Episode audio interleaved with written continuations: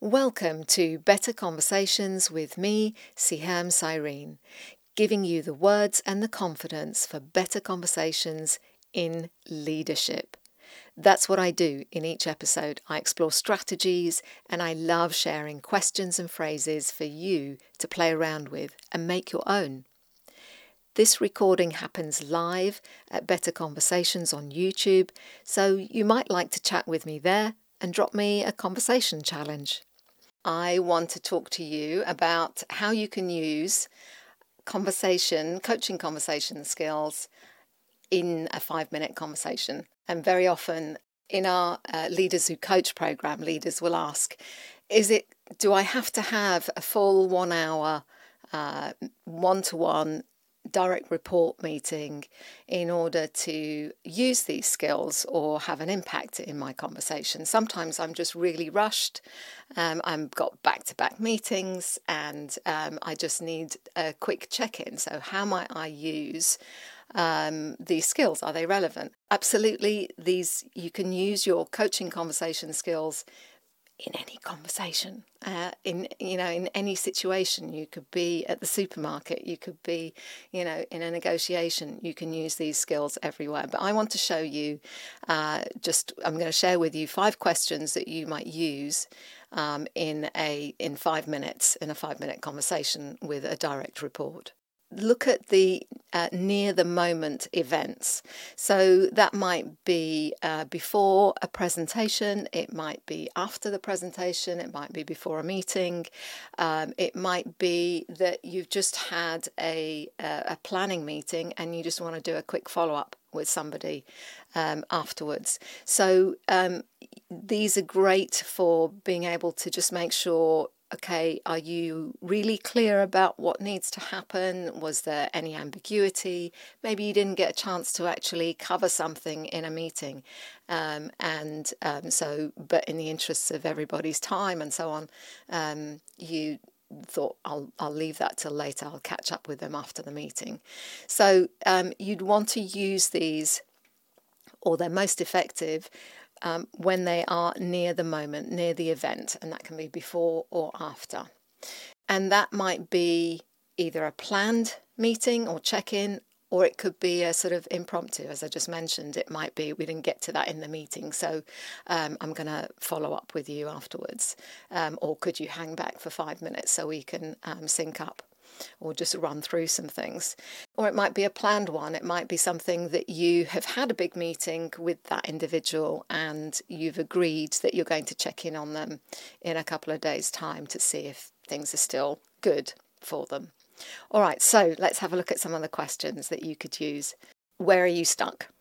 If you're getting the sense that um, they took on a task or an activity, but they're hesitating for some reason, or they express to you that they're not sure how to get started, this is just a really simple, straightforward question to ask where are you stuck? And then invite them to basically share some of the things that they're not sure about. And then, you know, there you go. You can um, get into that discussion and get them to think about what they could do to uh, get themselves unstuck. Again, just to point out here that when we're asking the question, we really want to create that space for them to think and talk it through. Obviously, in a five minutes, it's not going to be a major topic or it's not going to be about a long term plan. It really is a much more tactical um, type of check in meeting so you wouldn't do the preamble you wouldn't have the initial sort of you know getting them to set the scene. What is it that they would like to talk about? What is it that you would like to add to that agenda? And then work through that um, before coming to this point where you're trying to troubleshoot. So this might happen um, somewhere in a longer conversation but we can really definitely use it in a quick five minute check in so where are you stuck just really simple, and leave the floor open for them to um, express what's coming up for them. All right, so that's where are you stuck? What's concerning you? Um, similar to um, that question about being stuck, what's concerning you actually allows us to surface um, some things that we're not 100% sure about. Um, very often we kind of want to express things that we feel confident or definite about, um, and that's not always the case, and most of the time we don't have that kind of um, clarity or confidence in, in in a thought or an action. So um, it might by asking what's concerning you gives the individual an opportunity to consider well I'm not sure that so and so was bought into the idea. So there may be other things that they are able to express that are not directly related, maybe to their work or their activities or what they're going to do, um, but it they surface the things that you think are actually going to derail them or block them. Because if we think someone isn't bought into an idea, for example, then we're going to probably hesitate in setting up a meeting to follow up with them. Um, and so, by asking the question, What's concerning you? we allow uh, the individual to surface things that may be outside of their control, um, as well as things that they uh, feel like they actually, I, I don't know how to do this, I haven't done this before, uh, or I'm not sure who to talk to these can be the things that can typically sit at the back of our minds and they're the last thing to drop, the last thing that we'll share, and we'll only do it when we've got a high level of trust with an individual. So just by asking this, what's concerning you, can allow them to share that. It could be that they're just, you know, in a in an off state, you know, their their mind is not in a great space. Um, so that allows for that as well. It's a really lovely, open, um, non-assuming question one of the best. Okay, let's have a look at the next one. Um, what have you tried and what have you thought about doing? This is a good one because it stops us from jumping into solution mode for them. Um, it allows us to gather more evidence and to understand what have they actually um, tried to do um, because very often we do jump in with, oh, you've got a problem, let me tell you what you need to do. And we haven't actually taken the time to inquire what uh, they've thought about doing, what did they actually try, and so we're we're wasting time. Um, but also we are in in that process of just telling them that you know you need to do X, Y, and Z, and, and they've already done it or they've already tried to do it. We are disempowering them. Um, we are not allowing for them to feel heard.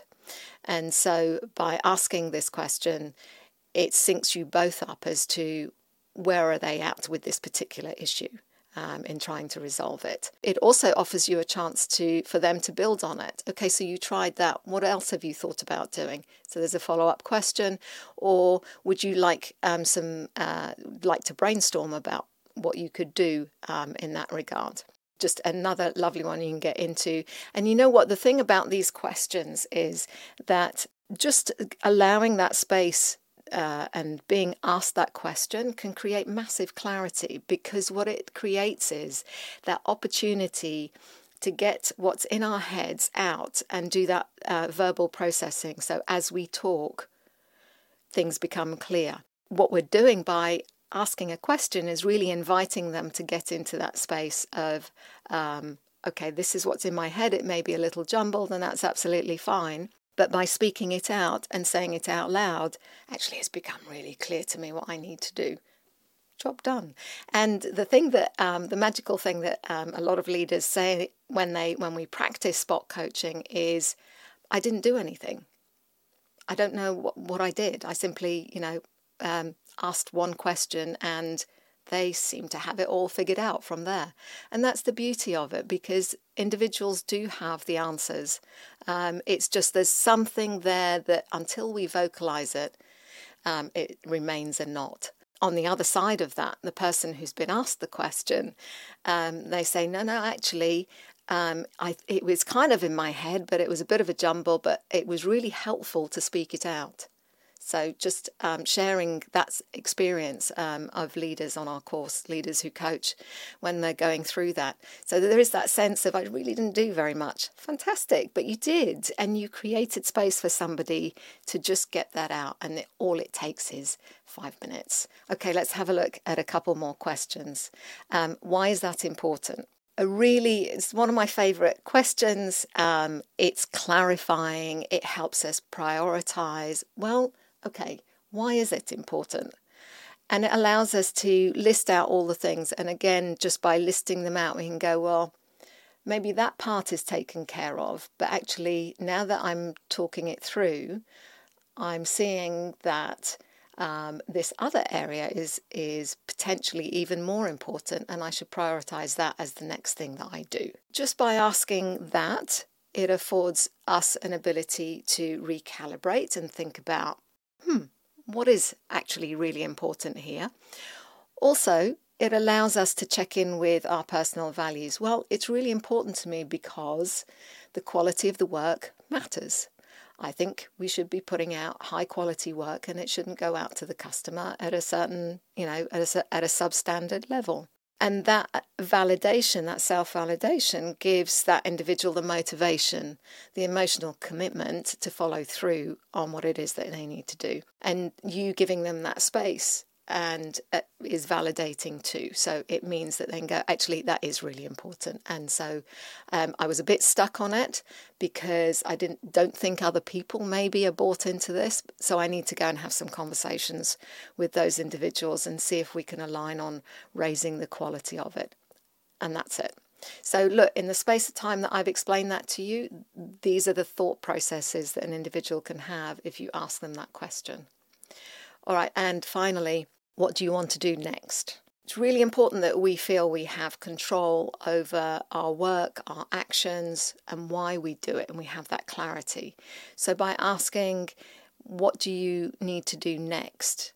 means that um, we can prioritize the next the very next thing that needs to happen to keep that forward motion to keep that forward momentum with our work um, or our conversations or our planning whatever that is. And it's not sometimes we procrastinate and we push off the stuff that we we don't enjoy doing. Um, and but actually sometimes those are the very things that need to be done next.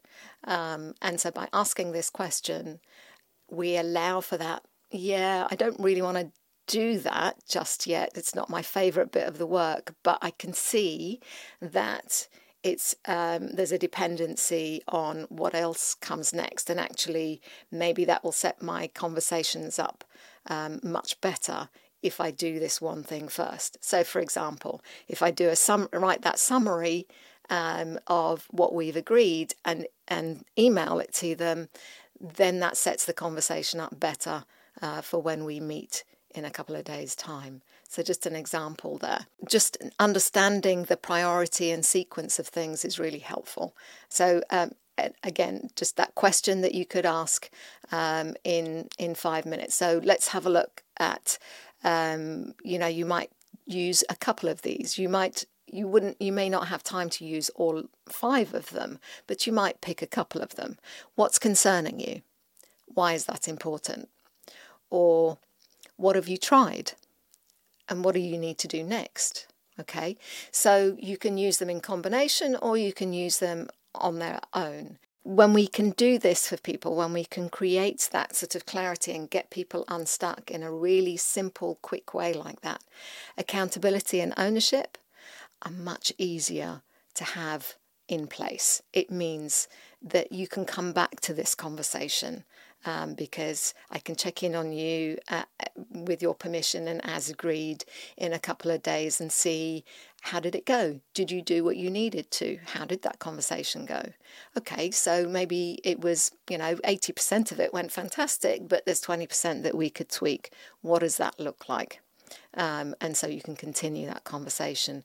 But in all of that, what we haven't done is taken away ownership. We haven't stepped in and said, here's what you need to do, um, and discounted what they may have already been trying to do or where they've been wanting to grow in their capability. Um, we've firmly let it be in their space, there they own it, uh, they own moving past it and through it. And um, and that means that you know the chances of that follow through and things happening are much higher when we haven't taken away ownership but we've let them think through what do they need to do. So i hope that's been helpful. Um, give it a thumbs up if you have enjoyed um, this particular video and um, share it. Um, we all get stuck on these things, and uh, in our in our effort to help and uh, move things along quickly, and the pressure of time that we have, um, we can uh, jump in too quickly. But I hope that helps you kind of slow yourself down and think about alternative ways that you could be in the conversation for that person. And if you would like to learn more, these are the skills of leaders who coach. Um, we practice uh, these activities, we do live coaching conversations and so on, so that we can experiment and play around with and see what fits and feels comfortable. Um, and so, if you're interested, do check out um, details of the course on our website and when the next uh, public cohort is. And if you're interested in these skills for your leaders in your organization, then we also run internal um, company cohorts as well. So uh, do check out the information there. Fantastic. Thanks for joining me. I will see you next week.